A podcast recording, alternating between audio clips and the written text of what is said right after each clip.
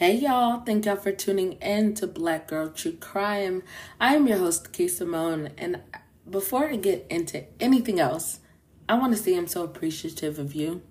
Like the engagement, the conversations that I'm having on my TikTok surrounding true crime, and y'all tuning in.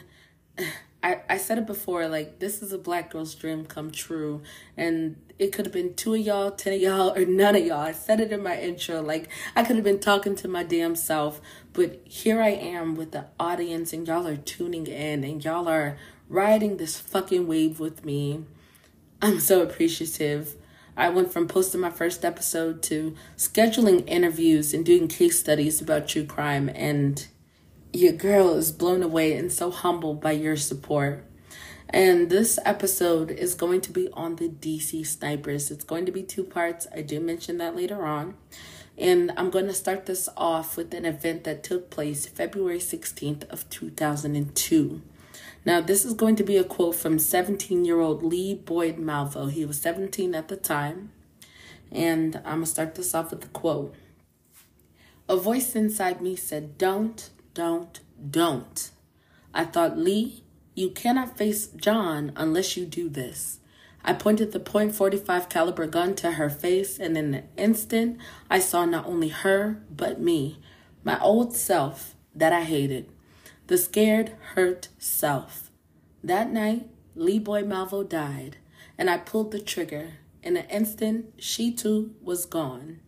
Now, y'all, this is an end quote. Shit. Now, this is going to be the first of 37 shootings that left 17 dead. The world is fucked up, y'all.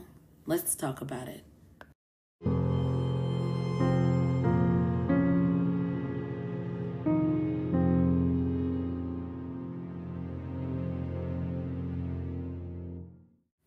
Before I get into this episode, I do want to point out that this is going to be a two part. Now, I do mention this later on, but I'm going to mention it now as well. This is going to be a two part episode. In this first part, I'm taking a deep dive into the backgrounds of John Allen Muhammad and Lee Boyd Malvo. These are the DC snipers, and their backgrounds are so important because it leads up to the murders that took place in 2002. And I want to apologize for any technical difficulties because once again, anger got me fucked off, but it's fine because one monkey don't stop no show. So y'all please just don't mind the blips in the recording. I'm still trying to get my shit together as far as my microphone and trying to make sure that y'all hear me loud and clear as well as any guests that I bring on. So I want to thank y'all for tuning in. Let's get into it. Okay, y'all. So today I have my girl Coco joining me. My girl's come educated, and she has a background in behavioral mental health. And she's going to be listening to me tell y'all about this case. She's going to be answering any questions that I throw at her. And I mean, we went to school together, y'all. So to have you on here, it's honestly a full circle moment and one for the fucking books. And you know what, Coco, you got the floor. Go go ahead. Tell tell my listeners about you. Yeah, so my name's Coco or um, in the professional world, they just call me Courtney. Um, to begin, to begin, I do want to thank you for having me on. It's really exciting. I'm really into true crime, so to be able to do it with you is like just chef's kiss. I love Chef it. Fucking kiss. so, like you said, I work. I've been in this field for probably about six years now. Um, my mm-hmm. undergraduate degree is in psychology and sociology. Um, right now, I am in a master's program to get my master's of social work um, with an emphasis on behavioral mental health. Um, long term, I'm working to become a licensed social worker so I can provide therapy um, with an emphasis on our BIPOC community. Um, we do need more therapists of. We do. So that's why I'm really, really passionate about it. Um, I think that it's very underserved and underrepresented. And the more people of color we have in this field the more we can help heal this generational trauma and just cope with the systemic we endure on a day-to-day basis. So that's what i'm currently in school for. I have a little bit left to go but i do really enjoy it. I love it. I love changing lives and it just it means so much to me um, you can find me on tiktok it is the cbt baddie health TikTok. We're addressing some day to day stuff, some things I've experienced in my therapy field, and mm-hmm. we're just getting started. So if you want to go follow me, I would greatly appreciate it. And I am so ready to dive in.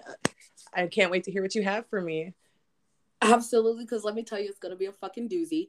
So, I, I mean, I just want to touch on some shit. You are doing the fucking thing. You don't understand. You can't see me here. Like, wig is lifted as fuck, but I'm here smiling from ear to fucking ear because you're right. We do need more black people in these fucking fields. We do need more black bodies to talk to because we we understand each other at the end of the fucking day. And I'm I'm so fucking of excited. Course. Like, come on, like. Uh, when black women, as you said earlier, chef's fucking kiss. Mwah, hats off to you, Coco. Yes. And like as y'all know, we're gonna be talking about the DC sniper case. So as I said, this shit is a doozy. I might as well go ahead and insert in a trigger warning. We're gonna be talking about abuse and grisly fucking death as in every other episode. So if this is mm-hmm. not the episode for you, I completely understand if you want to skip. And it's crazy because I didn't even know about this case.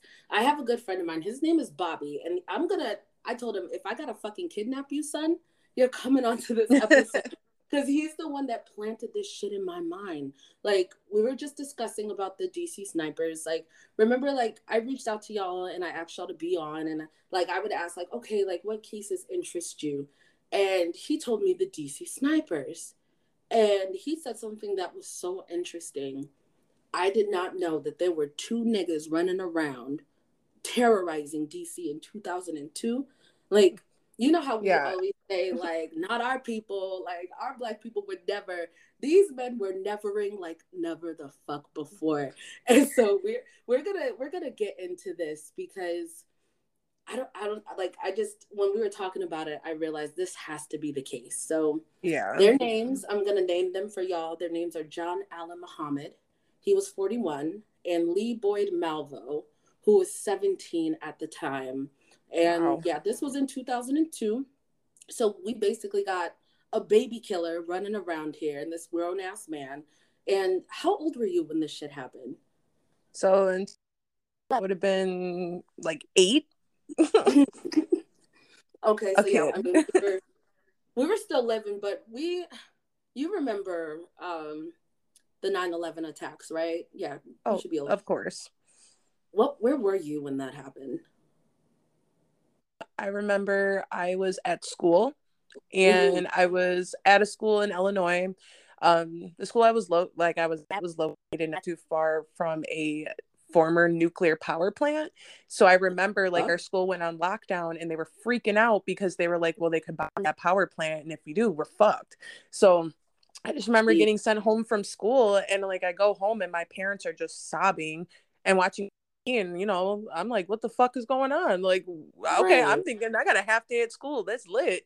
But I this whole time the world was and it just like it didn't register in my mind like what really happened until like i was an adult and now when i talk to kids about it like these are things like kids like they're reading about it in history books and you and i lived through that and it at the time it was kind of like i don't know what's going on and it right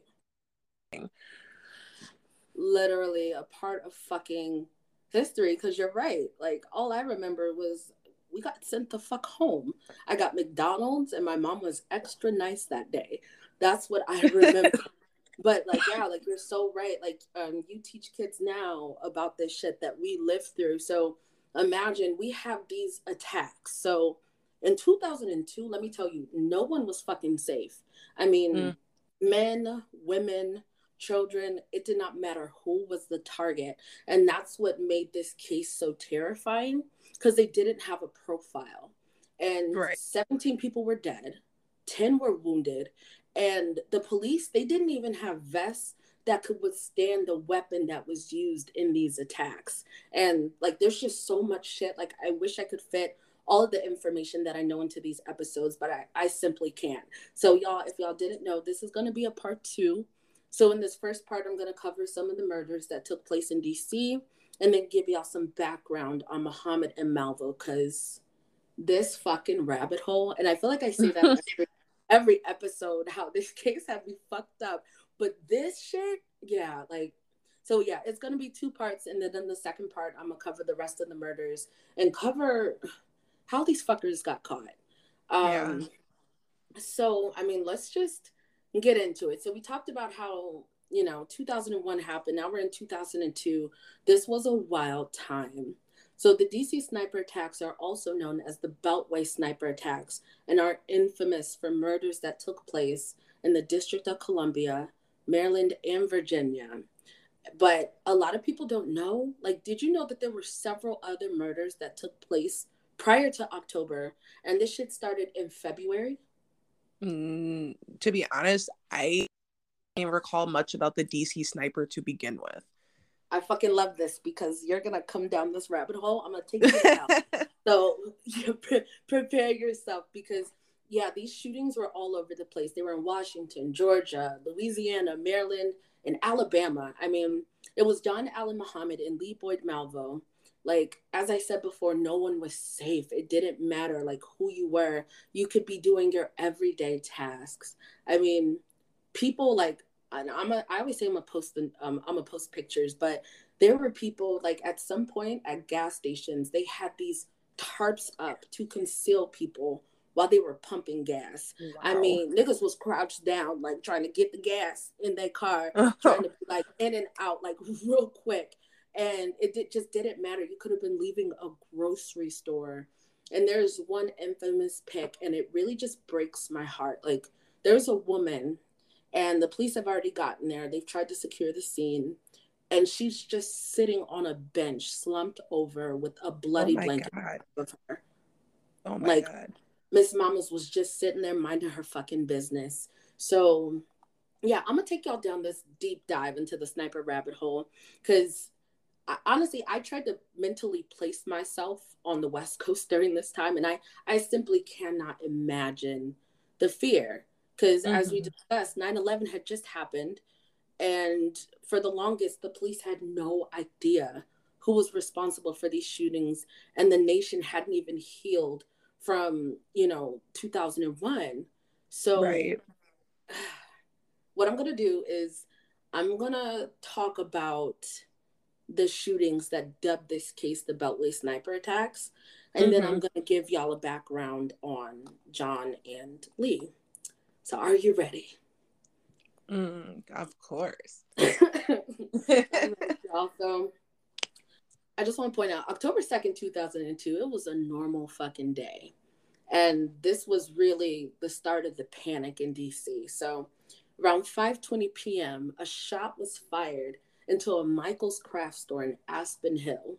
And no one was injured and but no one knew the make of the car or no one could identify like who fired the shot to begin with.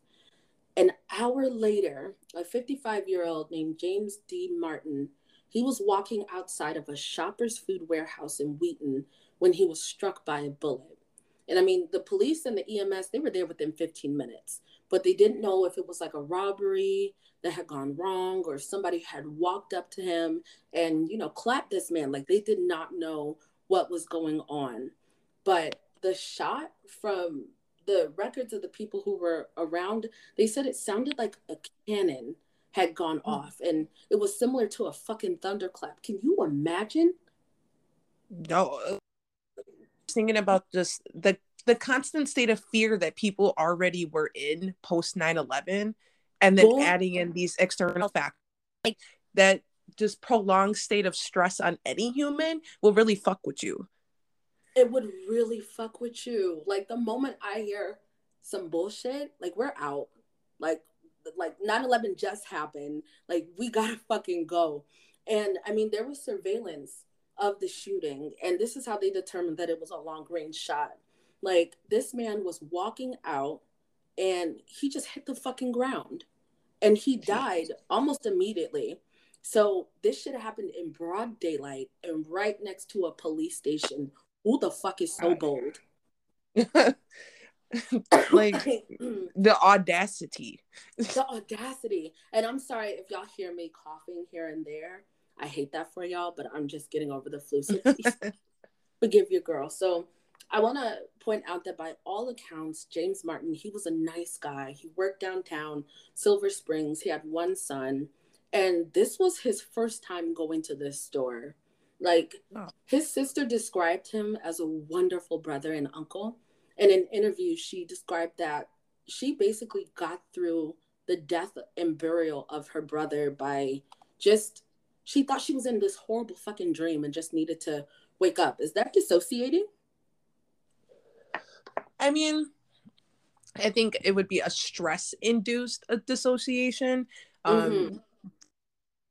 Like to be in that state of stress. So it just kind of finds any means possible to check you out of reality just to be able to cope and maintain to the best of your abilities. Damn. And it's like, I just feel so bad. Like, that's why I want to cover these, some of these cases first so we can mm-hmm. humanize these victims, right? Yeah. So I want to also talk about October 3rd. Now, this is when shit hit the fucking fan. So the first shooting, like, mind you, the police are still trying to figure out what the fuck happened yesterday. We got somebody firing a shot into a Michael's craft store. of all places. Of all places? Where white folk inhabit? Heaven like, forbid yeah, the white scratch- folk. they were scratching their heads trying to figure this shit out. So October 3rd, this is what they call the death day because the mm-hmm. toll is fucking wild. So the first shooting involved 39 year old James L. Sonny Buchanan Jr. He was mowing a lawn basically when he was struck. And at first there was so much confusion because bystanders they they could only see blood and they thought he had been injured by the lawnmower. But to everyone's fucking horror, the lawnmower had not malfunctioned and the blades were still intact. This man had been shot and he succumbed to his injuries. half a, like half an hour later, 30 minutes later, 54 year old Prem Kumar Walekar, he was filling his taxi cab with gas when he was gunned down. Now, there was a pediatrician who was there. She was and in her interview, she talks about how she was pumping her gas and she looks over and she just thought it was weird how he was pumping his gas from underneath his car. And so that kind of like stalled her for a couple seconds. Next thing you know, you hear that loud ass cannon again. And mm-hmm. she was like, oh, fuck, that was a gunshot. And she sees him through the window of his car. And the last thing that Prem, Prem Kumar said was call 911 before oh collapsing. Can I yeah, just say though, like, can you imagine mm-hmm. day just minding your own fucking business and motherfuckers are just getting shot left and right when you least expect it? You're at the craft store, you're at the gas station. Like, that's wild to me. Hello, like you're just pumping gas. This lady's kid was in the back fucking seat. Oh my god. Was in the back seat. Like you're just going to get gas, doing just mundane tasks that you would do every other day. And now you're looking over a man who has just been shot and he's choking on his vomit. You're waiting mm-hmm. for the EMS to show up. 911, like, they, they, they all came pretty quickly to these scenes. So, but the police were there first before the ambulance. And they're helping her out with him, excuse me, with him, and she notices that EMS has pulled up, but they haven't gotten out of their fucking trucks. And she says, like, it it just felt like forever.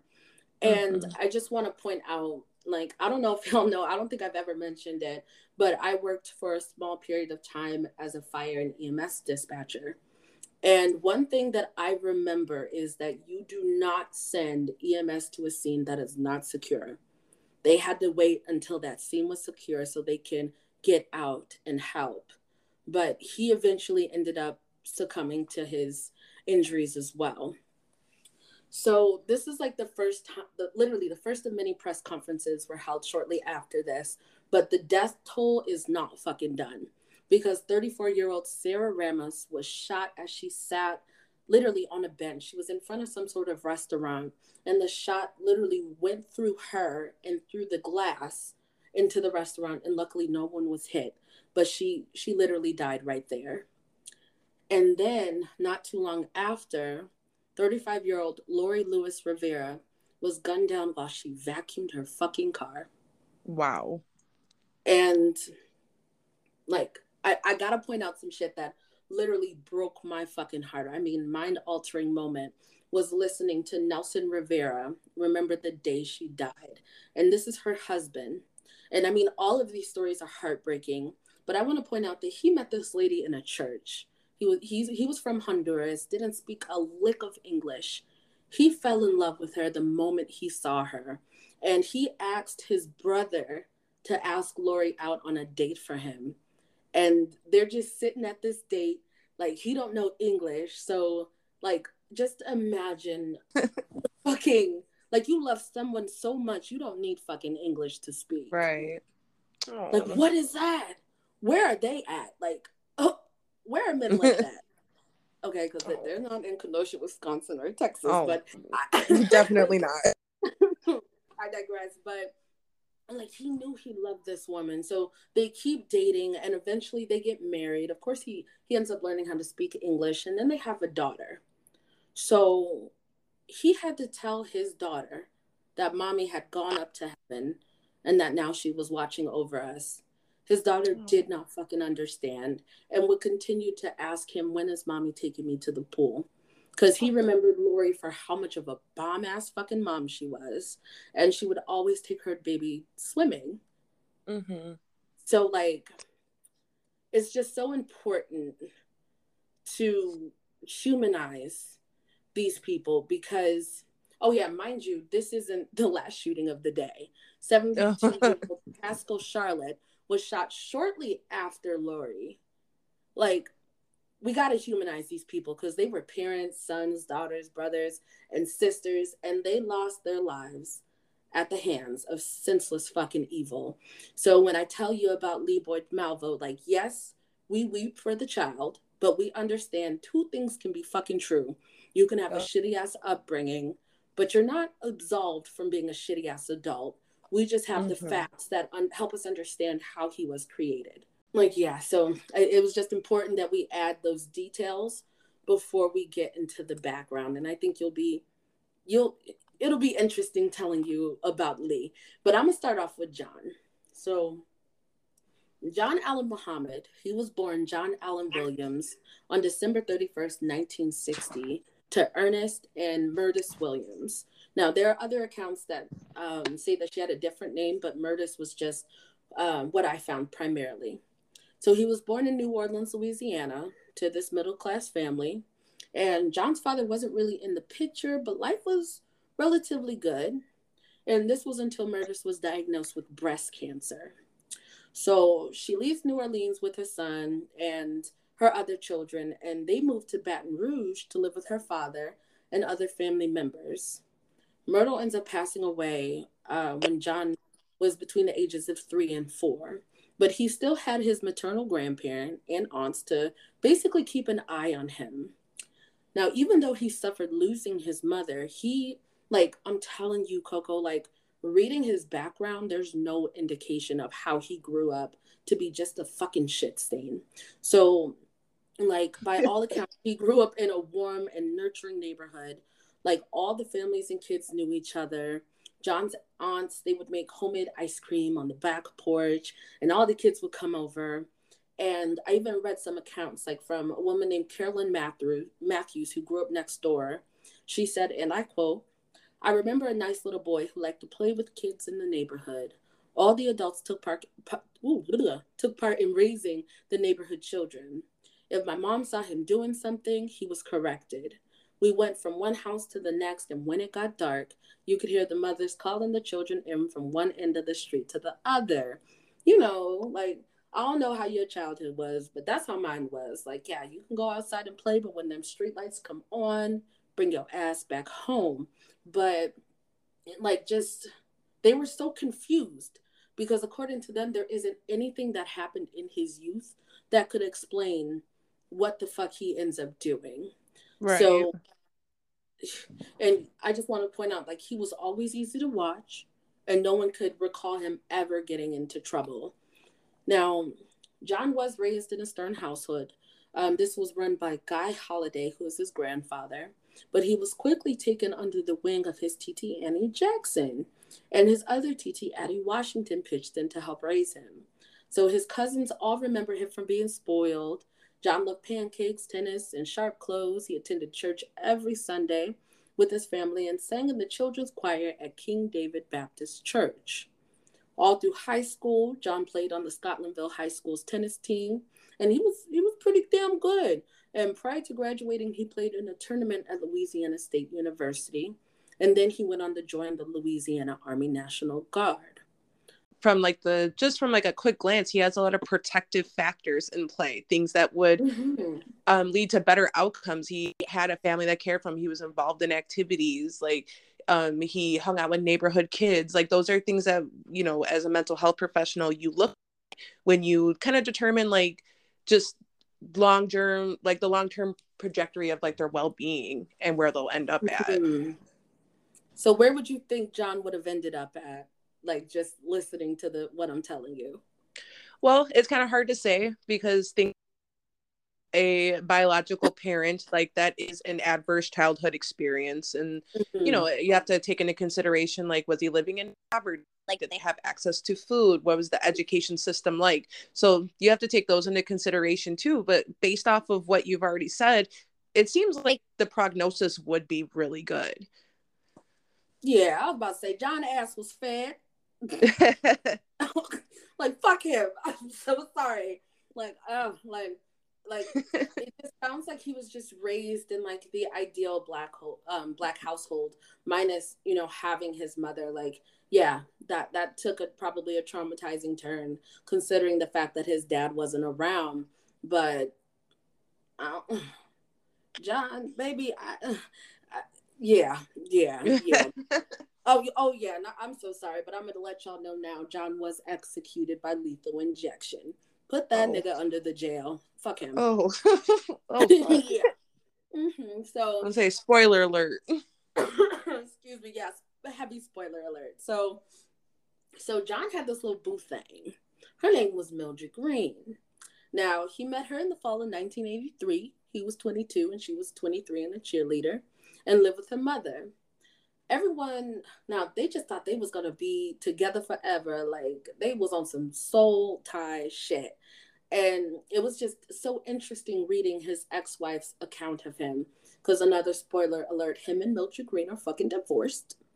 So yeah mildred mildred she said that everyone loved john. He was jovial funny and that guy and i quote and John kind of slid on Mildred real smooth. I mean, like on some real shit. Like he asked her, like, baby, what you looking for? And she told him everything she was looking for in a man. And he was like, oh, that's me. Like John was romantic and said all the right things. But I want to point out that this was Mildred's first relationship. And she had no male figure in her life who could show her how a man should act.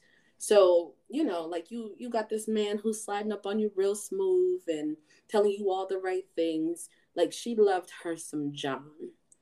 And everything was going good until her homegirl spilled some tea that John was actually married to a woman named Carol Keegler Ooh. and had a son named Lindbergh. Fuck. These niggas ain't shit. oh, period.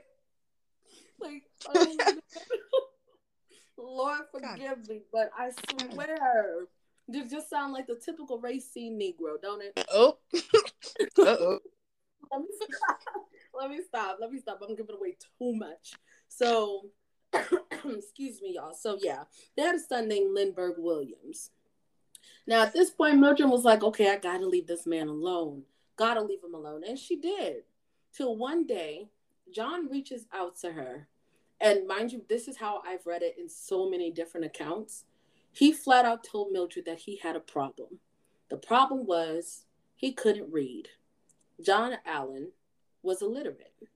Hmm. Now you you mean tell me you can't read, but you you you doing me dirty? Like I, I just don't know. Pick a struggle. Right. But, you worried about the wrong shit. you worried about the wrong shit, my boy. So now during this time, he was still a part of the National Guard. But probably unbeknownst to Mildred, he had gotten into some trouble. Once for failing to report to duty, and the other time was for hitting another officer. But yeah, Mildred, she she still loved her some John. She taught him how to read so he could go back to the military and pass the required tests. And John passed and left for Fort Lewis in 1985, leaving Carol and Lindbergh, who was three at the time, at home. And I, I want to point something out. So John and Carol are still together, and he now has Mildred on the side teaching him the ABCs and shit.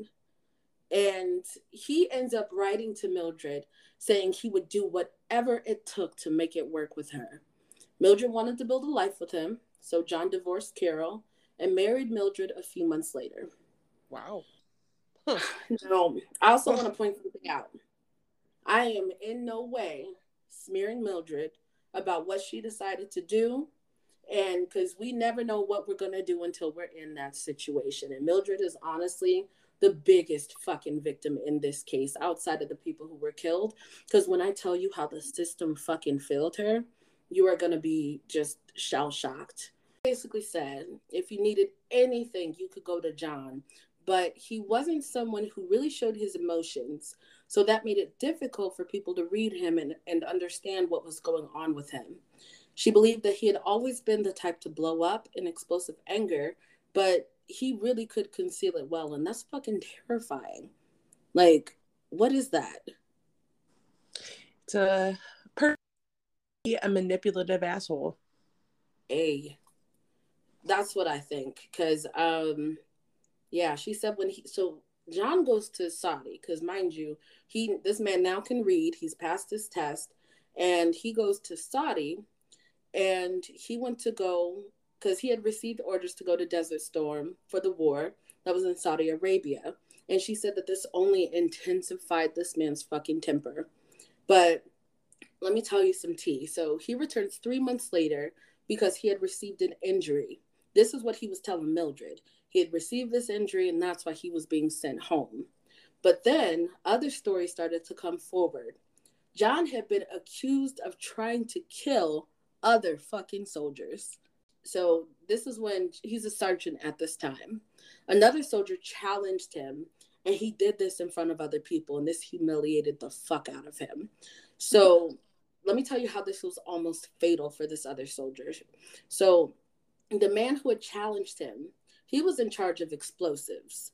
And that very same night, John snuck into this man's area, stole a grenade, activated it, and then threw it into this man's sleeping bag. what the fuck? I'm sorry, I don't understand. Like we we have figured out a way to communicate over this podcast, and I'm literally watching Coco try to process this information, threw it in this man's sleeping bag, and got the fuck out of Dodge. Oh my god. So like I I give I give points for um creativity. The fuck is that? What is that? No one has ever made me that mad. Let me tell you. And yeah, let me throw a grenade in your sleeping. It was Desert Storm. It's my fucking self, and no one has ever made me that mad. And hmm. this, this grenade, it went off and it injured the soldier. So Immediately, John is looked at as the culprit, and he was accused of trying to get back at the soldier who had basically humiliated him. So they hogtied John and they placed him in a dungeon and left his ass there. Oh. So we don't know how long he was left in the dungeon. We don't know everything that happened, you know, that night. But Mildred said that when John came back from the service, he was not the same person. And I also want to point out that John did receive an injury. It's not clear what injury he received, but it also had chemical exposure. Okay. How I mean... and I've been trying to grapple like when I was first reading this case, I was like, bingo, like he got fucked up in Saudi Arabia. Right. So maybe that can explain, you know, how he was triggered after, but still, I mean, and it's very it's very likely that um in the service in Saudi Arabia could have contributed to the outcomes that occurred later on, but like we kind of said before with like his childhood, like he also had some good things going for him too. So obviously we can't predict the outcome traumatic stress disorder in our soldiers that return from overseas, but it could have played a part into and influenced some of his later processes. And yeah, and I'm definitely going to get into the PTSD. And Ooh. so I'll have questions for you in a second. So hey. I'm gonna point out so the situation with the grenade, it was investigated, but John had his own side. He said that he basically had put in a complaint against these officers because they were white officers and they were being racist towards him. And because he outed them, they concocted this story about the grenade to get him into trouble. He said that he was hogtied and they humiliated him. And let me point out that they're sitting in this fucking meeting with John's commander. It's John, Mildred, and his commander. And the commander, he basically says, Well, John, we have already investigated these claims, but when we tried to ask you questions, you refused to answer us.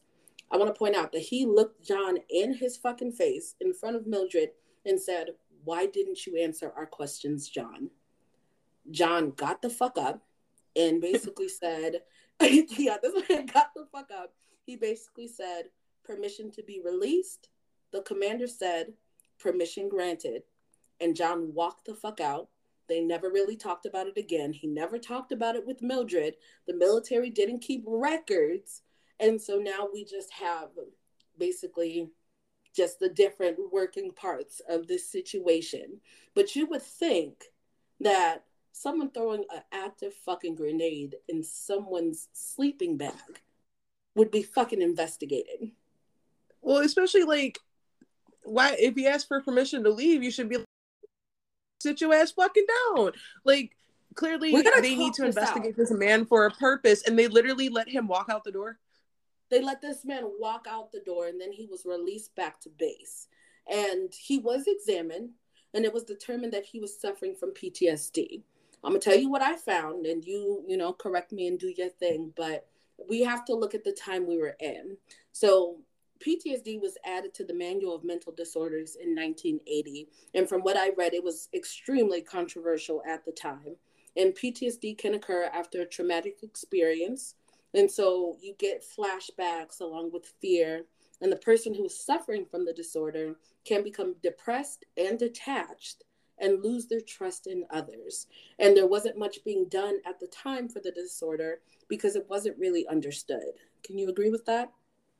I would say that's pretty accurate. I mean, there's definitely a lot of controversy with even having PTSD considered a disorder, stigmatizing in itself to just add disorder into something that's a natural response to traumatic events. But mm. other you know, anxiety, depression, those are often co occurring disorders with PTSD. Um, individuals with PTSD, they'll have reoccurring effects, nightmares, um, a lot of agitation, um, mm-hmm. a lot of like relationship dynamic changing. So it's a really tricky disorder to kind of navigate, even as a professional. That's like a mixture for a disaster for a fucking disaster. And that's exactly where we're headed. Because when he got home, by this time they had had their first child together named John Jr. And John's back home now, and he put all of his focus on his son. But Mildred noticed his behavior had taken a turn for the fucking worst. And he began breaking plates and other types of dishes, leaving three of everything. And Mildred asked him, like, John, what the fuck are you doing? Like, why are you breaking shit? And he told her, We don't need any of that. No one else is coming over. And his behavior mm. just got darker and darker. And he hadn't really abused Mildred, but he definitely started to, to the point of where he began to scare her. And in one interview, Mildred mentioned that John's gaze and how his voice got dark, like the way she described it, I would describe it shark eyes with a fucking narcissist. Like, and how he would scare her. He scared this lady so bad that she locked herself in a bathroom for an entire day. That's just very mentally abusive towards Mildred. Very fucking mentally abusive. And then soon we're gonna get into how he threatened to kill this woman, and she still oh. never got the help that she fucking needed. Right? You're just like, huh, like just, it's not one thing in your face. excuse me, y'all. Excuse me. So now I want to point out. So at some point, Mildred and John they get their own business. John he started to use his skills that he learned in the military, and he was working on vehicles. So Mildred would take the calls for service and then dispatch John to the client's house. This is where infidelity begins to happen with some of the clients. And Mildred now has a best friend who's working with them, and her she's in charge of the books. Her name is Isa Nichols, and she was ten toes down with the fact that John was not acting fucking right. Like she really stood beside Mildred, was giving her advice, and mind you, his behavior is really scaring her. And when I say her, I mean Mildred, and it was starting to take a toll on her mental health. And the business began to suffer because John wasn't showing up to appointments and was gone for sometimes days at a time. Now, the tipping point came when a client called Mildred and asked, like, hey, I need to speak to the boss. And Mildred asked her, okay, like, what's wrong? She wanted to file a complaint against John because he made sexual advances mm. towards her in lieu of payment for services that he did on her fucking vehicle. And Mildred was basically done at this point. Eventually, they didn't have enough money to pay Isa for her services. And she basically tells John that she's ready to get a divorce. He's removed from the family home, and this is when shit gets real sinister. So Mildred would notice that he would come into the house at night and stand over her. And at this point, she was a firm believer that if John had the fucking chance, he was going to kill her. And no one was fucking listening. So, like, what is that? Because there are several accounts, like, she would hear the door unlock. John would walk in. She would hear him just breathing over her as she slept. And he would pace back and forth in the room. And then one night, that he woke up one of their kids.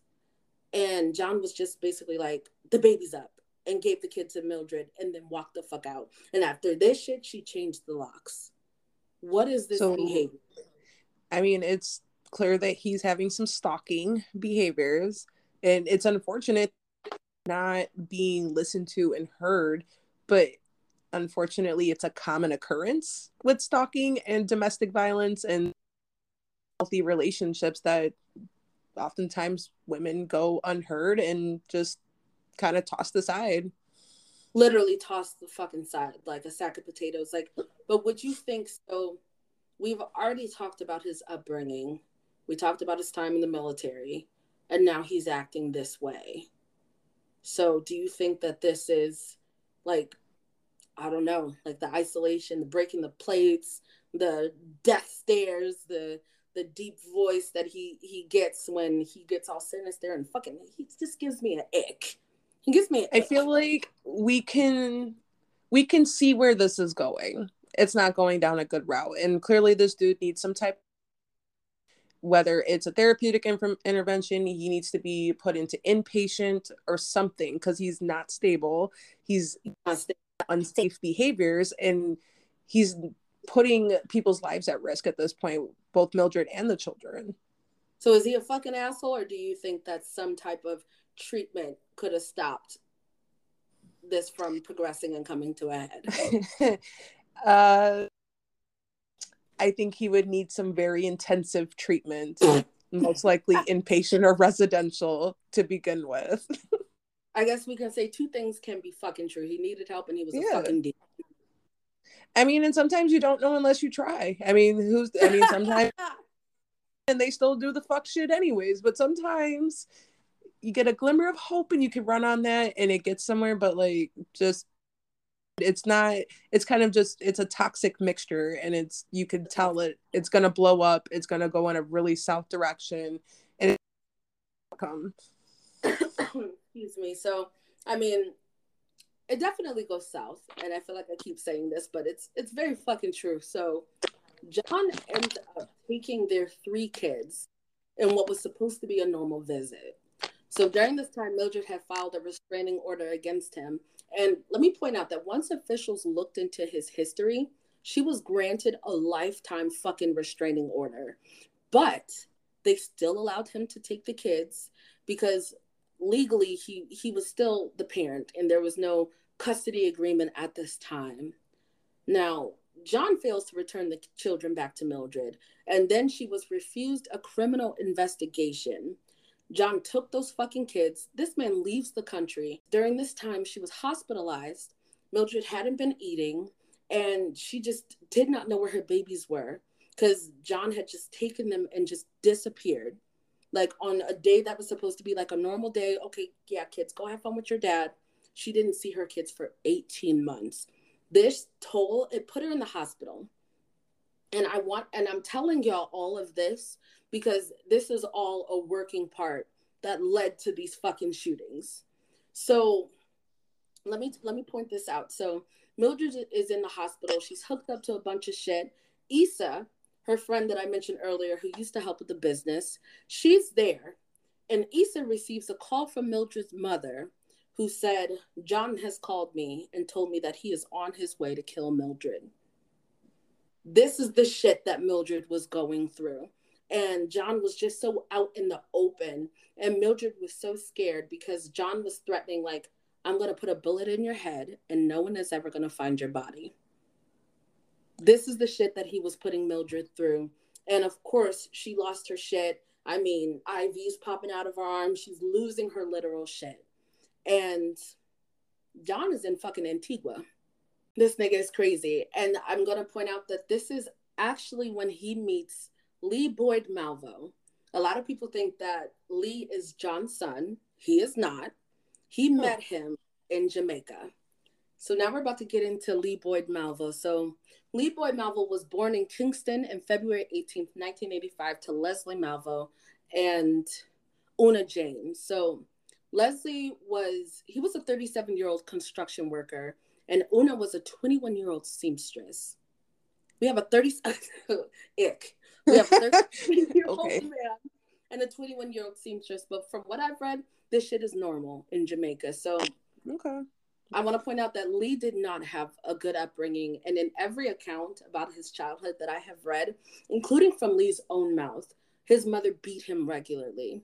And Leslie, his father, was not faithful to Una and was gone for long periods of time, which often left Lee fucking heartbroken to the point of where sometimes this baby, he would be wandering around the streets crying for his father until Una would find him and basically beat the shit out of him.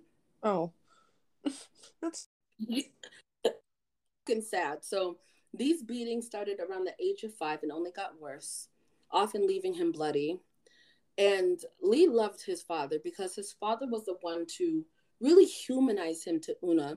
Like there's one situation talking off the off the notes here, but there's one situation that I remember um, reading about where Lee remembers he broke one of Una's knickknacks or something important to her while she was at work. And he basically waited for her to just come home and beat him because he, he knew what was coming. Yeah. And of course, Una got off of work and she started to beat him. But Leslie was the one to step in and say, This is something you can replace. And mm-hmm. he was mm-hmm. now pointing to uh, Lee and he's like, You can't replace him. So right. Lee always remembered his father as just someone who always stuck up to him. But he lost whatever protection he had when Una left Leslie in the spring of 1990 and this was due to her suspicions of Leslie having an affair. When Una left, uh, Leslie, he didn't come looking for them. He didn't really care. I think one time uh, Lee saw his father like walking in the street and he was just indifferent towards him. Like he he really mm-hmm. didn't care for them, which is really fucking sad. And they ended up moving to a small town named Endeavor, where um, Una would leave Lee with family and friends, and I mean for weeks at a time. And she would go work odd jobs in nearby towns where she really never even made enough to support them. And I want to point out that this was the struggle with many Jamaican mothers who are trying to raise their children alone. And there's actually a term, I don't know if you've ever heard of it, it's called barrel children syndrome. And this refers to children whose parents have migrated and they send them a barrel And this is basically material resources, but it's in place of emotional support or direct care. But whenever Una did come back to Lee, the beatings intensified. She would beat him relentlessly, throw shoes at him, pull his hair. And Lee even said that he responded to this abuse by trying to put himself in a trance so the punishments wouldn't hurt as much. And that's yeah. just so fucking woof. So, like, sometimes people, for besides fight or flight, you know, we have freeze, but there's also a fourth one called fawn and when you that? fawn, that's when you basically just put yourself in a trance to make it hurt less. You know that if you fight back, it's going to be worse. You know you can't flee because it's your home. If you freeze, you still have to endure it. So if you fawn and you kind of like almost like suck up to the person who is abusing you, a bit easier. You know, if you just kind of check out and just deal with it. That's fucking horrifying. That's horrifying. I mean, fuck you, Una. Like, already, like, I've done, I mean, I've read over this like countless times, but Lee was fucking made. It, exactly. And it's like children who ex- are products of homes who display criminal behavior, substance use, depression, anxiety, PTSD, borderline personality disorder, all these things emerging in adulthood because of childhood experiences and it just it never ceases to amaze me that parents and people do this to vulnerable ass children children who can't fucking defend themselves your own fucking spawn your own seed? Exactly. To me and it just it's so hard for me to have feel any empathy towards child abusers. And i know being in the therapeutic main neutral but it's like it's just hard for me to grasp and like understand like how people can really do this to their children and not think about wow this might really fuck my kid up. But no hold on let me just punch him in the face again. Like it don't make no fucking sense. Right like what the fuck is that una and like i don't know i've tried to like steer clear from like i i i understand like just reading the plight of mothers in jamaica you know trying to make a dollar like doing whatever they can, trying to go get better. But she wasn't really sending shit back. And the shit, like what she did make, she would spend it on liquor, from what I've read. Mm-hmm. And eventually they moved uh, from Endeavor to Antigua. And they were living in a shack. They didn't have electricity, they didn't have running water. And Una began to disappear for months at a time instead of weeks. And oh. each time she was coming back and you know, just beating the shit out of him. And these absences got long, so long until one time, Lee was 12 years old and was left alone for eight months. She didn't communicate with Lee. like, what the fuck? Like, why would she bother coming back at that point? What's like, he's probably better off without her, to be honest. He probably was. And another thing that I'm gonna say off the off the notes here for at one point in time, I believe that Lee was living with one of his teachers. During this time, mm-hmm. like he she didn't abuse him. He he at, like before being with this teacher, he was waking up to morning beatings. Right. And instead he was waking up to good morning. Stop. And life was I know life was getting good. And then Una came fucking back and took basically took Lee from this space of comfort that he was yeah. in. And so, and even just like before being with that teacher, she left this baby to basically he was in the streets begging and scavenging for scraps of metal and trying to salvage electronics so he can resell them on the streets. There's one situation where he literally saw a man get shot and robbed and then uh, like the men across the street, like they waved the pistol and told him to get the fuck on, and he's just like, okay, like he's literally being murdered while being abused. And then his mother comes and takes him from this sweet lady who is just caring for him. And so now he's around the time of 13. Is around yeah, around time he's the age of 13. He tries to hang himself in a backyard. And he literally is like waiting until his mother is about to see him kill himself to try and get something out of this fucking woman. And luckily, at the last second, he ends up being saved from this. But his mother was indifferent to the fucking situation. And if anything, like treated him worse after that. And it's sad that a child goes to that extent to get their parents' attention or love or any type of feeling from a parent that he risked taking his own life. And even if he, I mean, who's to say that if he was successful and tried to do it, that she would have even helped him? She wasn't. She just stood there looking fucking stuck on stupid. Like, if my son was about to fucking hang himself, ain't no fucking way that I'm going to act indifferent or cold to the situation. Maybe we're gonna figure this shit out. What what am I uh-huh. doing? What has led us here? What can we do? Because at 13 years old, like a 13 year old, like that literally to me that just shows how close he was to so much darkness and yeah. Because that was gonna like a genuine for real suicide attempt considering his upbringing it's the signs are all there. Like you find that in just also with children who have experienced abuse the suicidality rates go up. And it's like honestly i couldn't blame him. During the circumstances of his life and any stability that he did have kept getting ripped away from him because i would assume that if he was able to stay with the teacher like these behaviors probably wouldn't have occurred like he was just getting a hold of the fucking good life and una fucking comes snatches him away from it and just treated him just so cold. Like it it's heartbreaking. Like again we weep for the child but i mean still can't really be mm. absolved for what he does later. Um, right. but now we have kind of like an understanding. So let's get into how he comes across john. So Una's basically selling cold drinks outside of a bus station when a friend recommends that she see John Allen Muhammad, about obtaining fake documents so she could get into the States. So this Jamaican woman, like it is their fucking goal to get into the States. So she now has a chance. And now at this point, Muhammad had recently moved to Antigua with his three children that he had with Mildred. And Una goes to Muhammad and they actually end up having some sort of relationship when Lee first laid eyes on Muhammad, he basically saw how nice he was dressed and how well he was living and how he treated his children.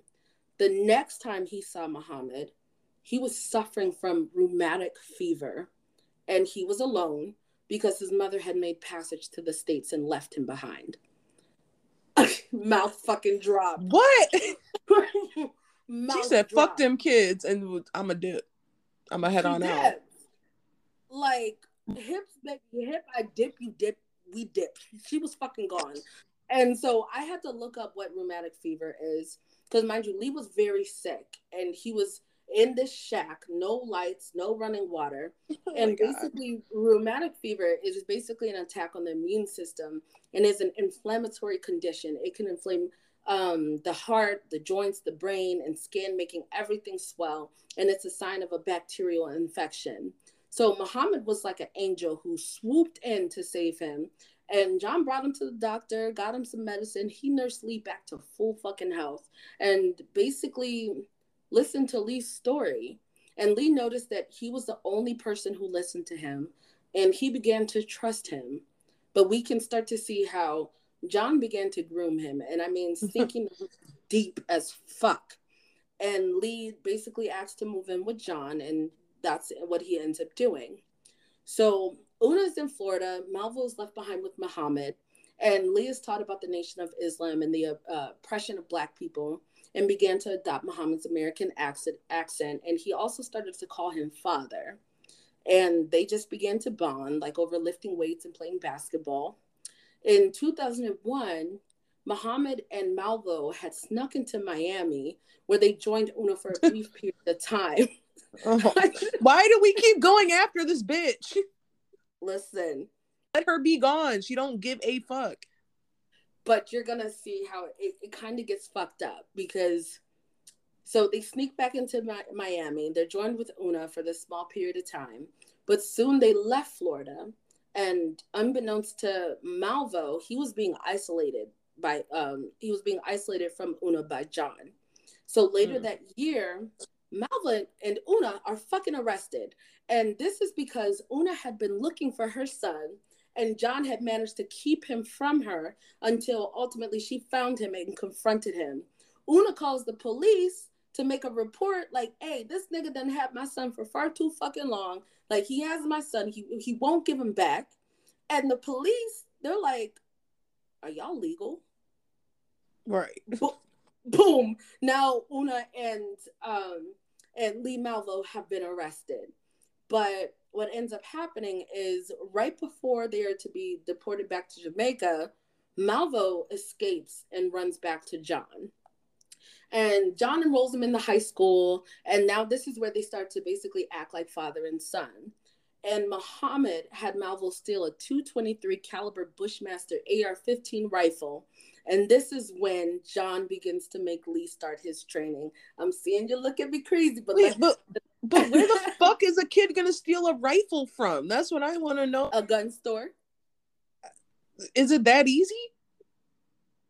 I I guess in 2001 it, it was pretty easy. I mean, true. Time was a little bit different, and you know, and they're in Florida, right? Um, they had moved from Florida. Don't ask me where they went because I couldn't find it. But they're in Florida. I know Florida motherfuckers be crazy. So be I was about to say. I mean, but I'm just like amazed that he managed to steal a rifle, like, but either way, and it's just it's crazy too that Una she wants to give a fuck and when she don't. That's the I'm still okay. stuck on that. Like, I'm still stuck on that because she was like, "This nigga got my son." Now, boom, both of y'all are arrested and are in customs. Like, come on. Right. You should have just let the shit be. now you both got yourselves be. caught up. Like what? But yeah, Malvo ends up escaping and he runs right back to John because this is the man he can trust. But now this is where we start to see how Muhammad unraveled this boy mentally. He told Lee out the gate everything you have been taught from your religion to your morals, your education, you've basically been brainwashed. John then proceeds to mix his views in with the lessons from the Nation of Islam. And Lee even said from his own mouth that he really didn't know it at the time, but John had begun to twist everything. And let me tell you about this training. He forced Lee to do leopard crawls across forest floors and calisthenics. And I had to look this shit up. Like, what the fuck is calisthenics? and I guess it's a form of strength training that uses your body and gravity to help strengthen your muscles and improve your coordination, endurance, and mobility. And not only was Lee being forced into this rigorous training schedule, he was reading about revolution, uh, revolutionary literature, target practice, and military theory. Every night before bed, he had to memorize passages from Sun Tzu's The Art of War. And outside of reading about the target practice, he was physically practicing with the Bushmaster he stole. And I added this shit in my notes. I don't know.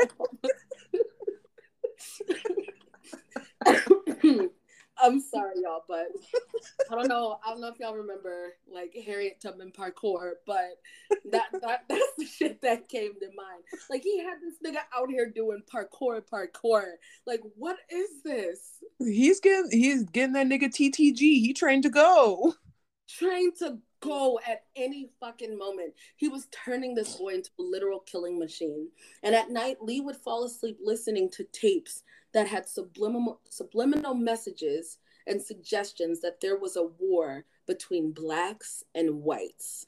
Muhammad never abused Malvo, not like how Una did, but and I think that this was abuse in other ways. So he would tie Lee up for hours in the foothills of Mount Baker, where Lee would go without food, water, or sleep until Muhammad came back to free him.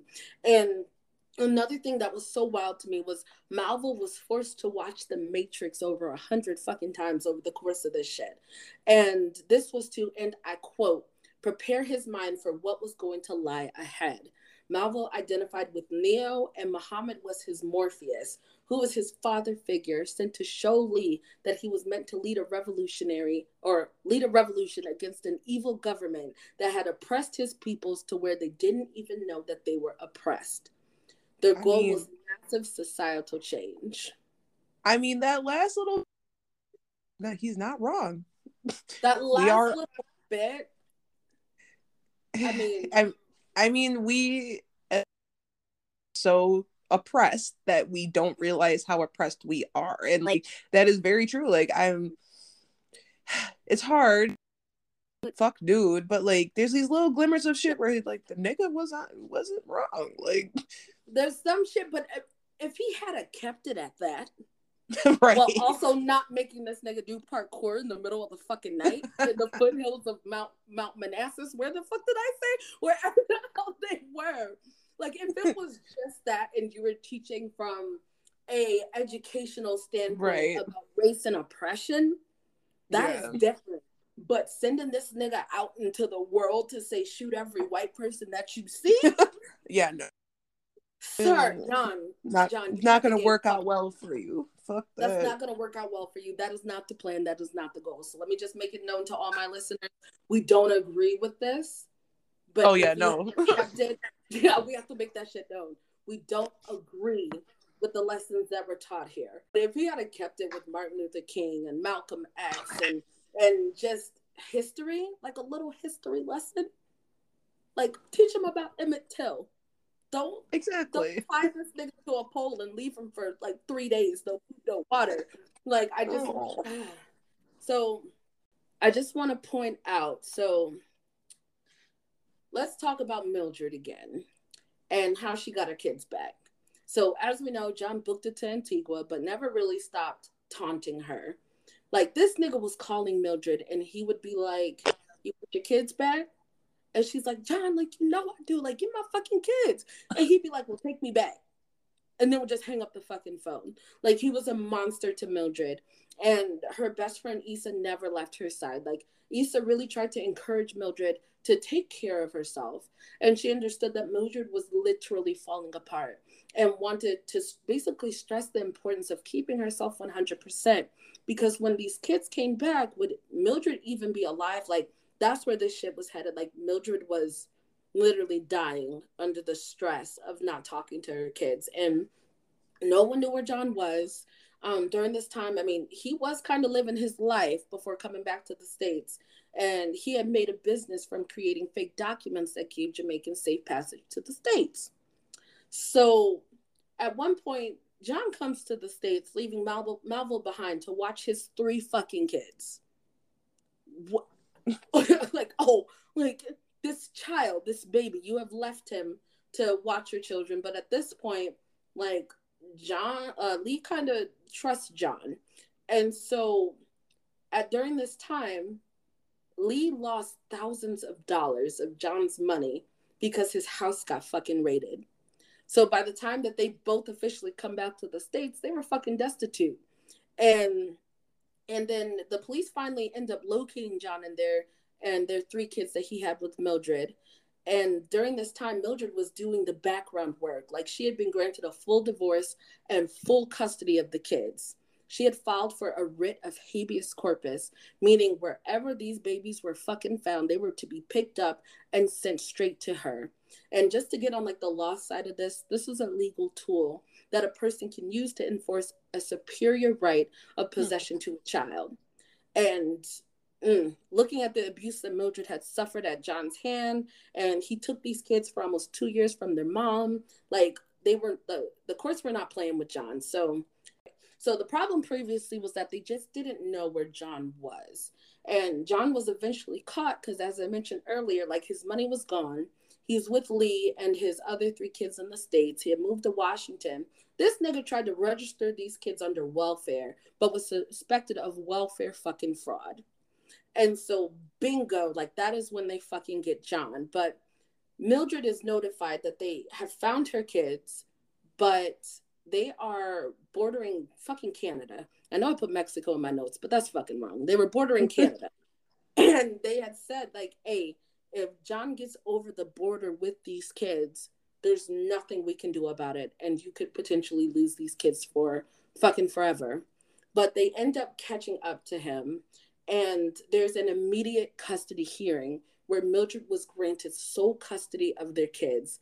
And this is where shit hits the fucking fan. So, fucking tea. So, Isa goes to with Mildred to the courthouse, basically to support her. And I want to point out that John scared Mildred so fucking bad. Like she laid eyes on this man and started fucking screaming. Like this lady was terrified.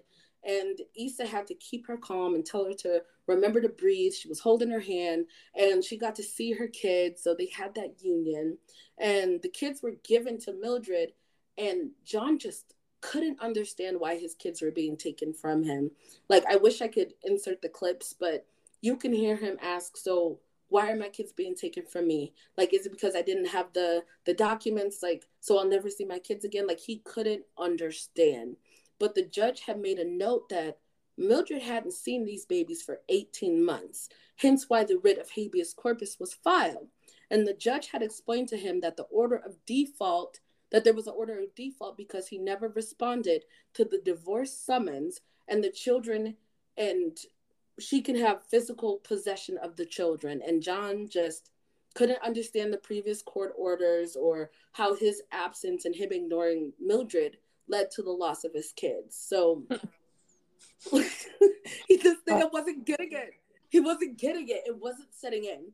And during this particular court hearing, he finds out that he is fully divorced from Mildred, one hook out, and now he has lost his kids both hooks out. And this is kind of when he loses his shit. So there's a point where they're in the hallway. It's Mildred, Isa, the kids. We got like the sheriffs and the attorneys are all in the hallway. And John walks out of the courtroom. Mildred lays eyes on John and takes the fuck off. And they said, like in the interview, like shoes was fucking flying wig in the fucking breeze. This lady was so terrified. Oh, like that's so sad. It. It's so sad because she knew, like she even said, like, do y'all know how quick this man is? And so all Isa says in her interview, like she saw Mildred take the fuck off. And then she sees John take the fuck off after her in front of the attorneys, in front of the sheriffs that were fucking there, takes off after her, puts his hand on the on the um, door to the fucking courtroom and basically was like, "Gotcha," in front of everybody. So he ain't got shit. This nigga don't nigga care. Got, basically, this man said, "Gotcha, bitch!" Like now's the fucking time. But luckily, like they were able to get away. But we see all through this how the police fucking failed Mildred. They didn't listen to her when she first said that this nigga was trying to pull her muffin cap back blue. They didn't listen to her when he took the fucking kids and wouldn't give the um wouldn't put in the effort for a criminal investigation. Like literally calling Mildred's mom on the fucking phone to say I'm about to come and kill Mildred at the fucking hospital where she lay, damn near in a stress induced coma over his bitch ass all these different things. They never found John until this moment. And even now they see this abuse. And there's a police station under the under the courthouse. They ask the police to go out the back. The police say, no, you walk out the front like everybody else. What the fuck? I mean, like, I, I'm just trying to like understand the police were saying or doing to get around having to deal with this shit. Because this is years of some runaround of clearly an abused woman. You got kids that are fucking kidnapped. And it's just like and now the nigga just runs off after her at the fucking court. There with their dick in their hand like huh? like this what? man put his hand on the wall talking about gotcha bitch. Like what the fuck? And then they're not ability to be escorted out discreetly, which is what they usually do in shit like this. So that's fucked up. It's extremely fucked up. And but mind you, they looked at his history and granted her a lifetime restraining order. And look at his history and think that we should take this more seriously a long time ago. They didn't. And so I mean, we we can hear it from both sides. So I mean, John immediately he tries to link with an attorney to get his kids back, and Mildred gets those kids and goes into protection. She moves the mm-hmm. fuck out of Dodge. John now cannot find her, but eventually he does end up figuring out where the fuck she's at. And so he still has Lee, mind you. And I want to end this with telling y'all about how these shootings start. And again, this is going to be the ending of part one, but I'm going to tell y'all how 2002 played out in the beginning. So it's February 16th, 2002. Keenya Nicole Cook was at home while her aunt was making errands. She had just moved in and was she was running from an abusive relationship herself, but she was working, about to go to school, you know, she was trying to get her life together. Her baby was asleep upstairs and she had just put food on when she hears the knock at the door. On the flip side of this, Isa Nichols, Mildred's best friend, had left her niece, Keenya, to basically go run errands and pick her daughter up from a sleepover. When she arrived home at her residence, she had sent her daughter inside to go open the garage door because the garage remote wasn't working. Her daughter comes back to the car, and you can see fear all over this baby's face. Like, baby was mortified. And Isa's asking her, like, baby, what's wrong? Why didn't you open up the garage door? She said that Keenya was on the floor and the house was smoky. Isa Nichols walked in to find her niece had been shot in the face, and she was the first victim gunned down by Lee Boyd Malvo. I'm looking at your face, and this is going to be the end of part one, y'all. oh my god. What the fuck? I'm yeah. like trying to make sense of it. I'm like trying to like this is what it all climaxed up to was to this girl getting shot in the face in the house. Cause Lee was um not Lee, but uh, John was pissed at the fact that Isa really was there for Mildred, had helped her acquire her divorce, had been with her in the hospital, and this is how we kick it off with the murder of her niece who had been running away from an abusive relationship herself, shot her square in the face. That's fucking terrible. It is. And y'all, this is going to be the end of part one. Coco, tell me what you think.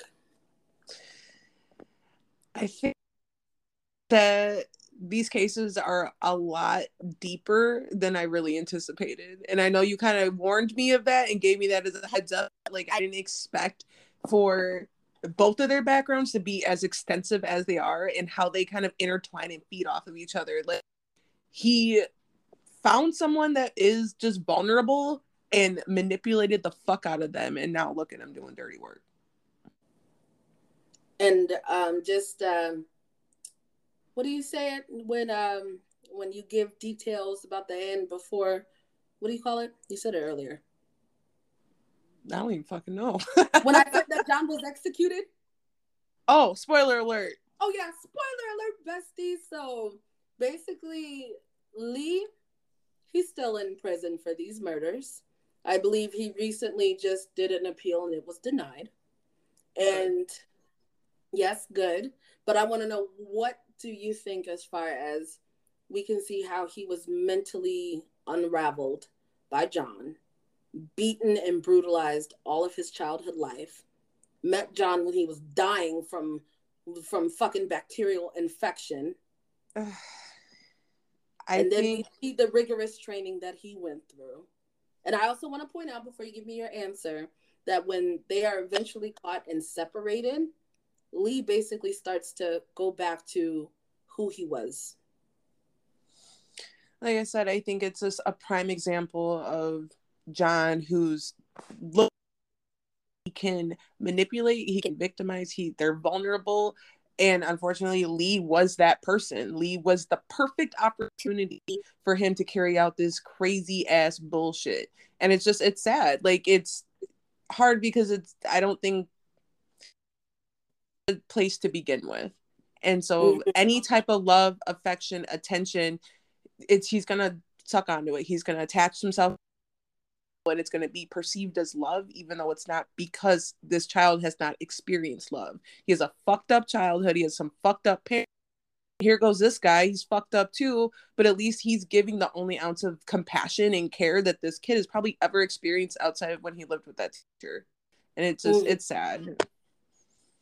You think he should still be in jail? Yeah.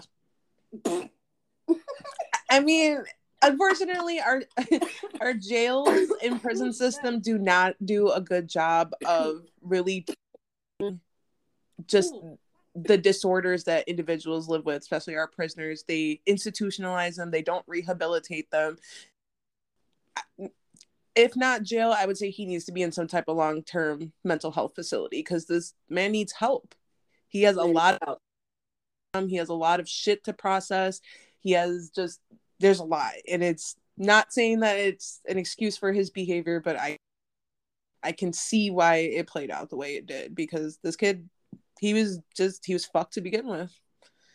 He was. He was. And I, I definitely want to thank you for joining me in part one. I'm definitely going to kidnap you for part two so we can talk about the rest of the murders and how they were fucking caught. And you're absolutely right. These backgrounds are extensive, but I feel like they are so important. Oh, yeah. They provide such... so much like context and clarity to what end up happening later on. Like it just, it makes, it makes sense. It, it, it makes fucking sense. And honestly, it it only gets worse because, like I said, nobody was fucking safe. But y'all, this is where we are going to end it for part one. I want to thank you for joining me. Please tell us again where we can find you. Yep, you can talk. It's the CBT baddie. No periods, no underscores, no dashes. Period. and again, thank y'all so joining me today. And you know, you can find me on TikTok at Black Girl True Crime. My Facebook is Black Girl True Crime Podcast. My Instagram is Black Girl True Crime underscore True Crime Podcast. And again, as I keep saying, I am building these platforms brick by brick. Any reviews that I have received, I'm going to read them at the end of part two. And so I want to thank y'all so much for your engagement and thank y'all for just reaching out because like when I get an email, like I don't know, I get so fucking giddy. And so I want to remind y'all that y'all can send case suggestions to Black Girl True Crime Podcast at gmail.com. I want to thank y'all for listening, and I will see y'all next week.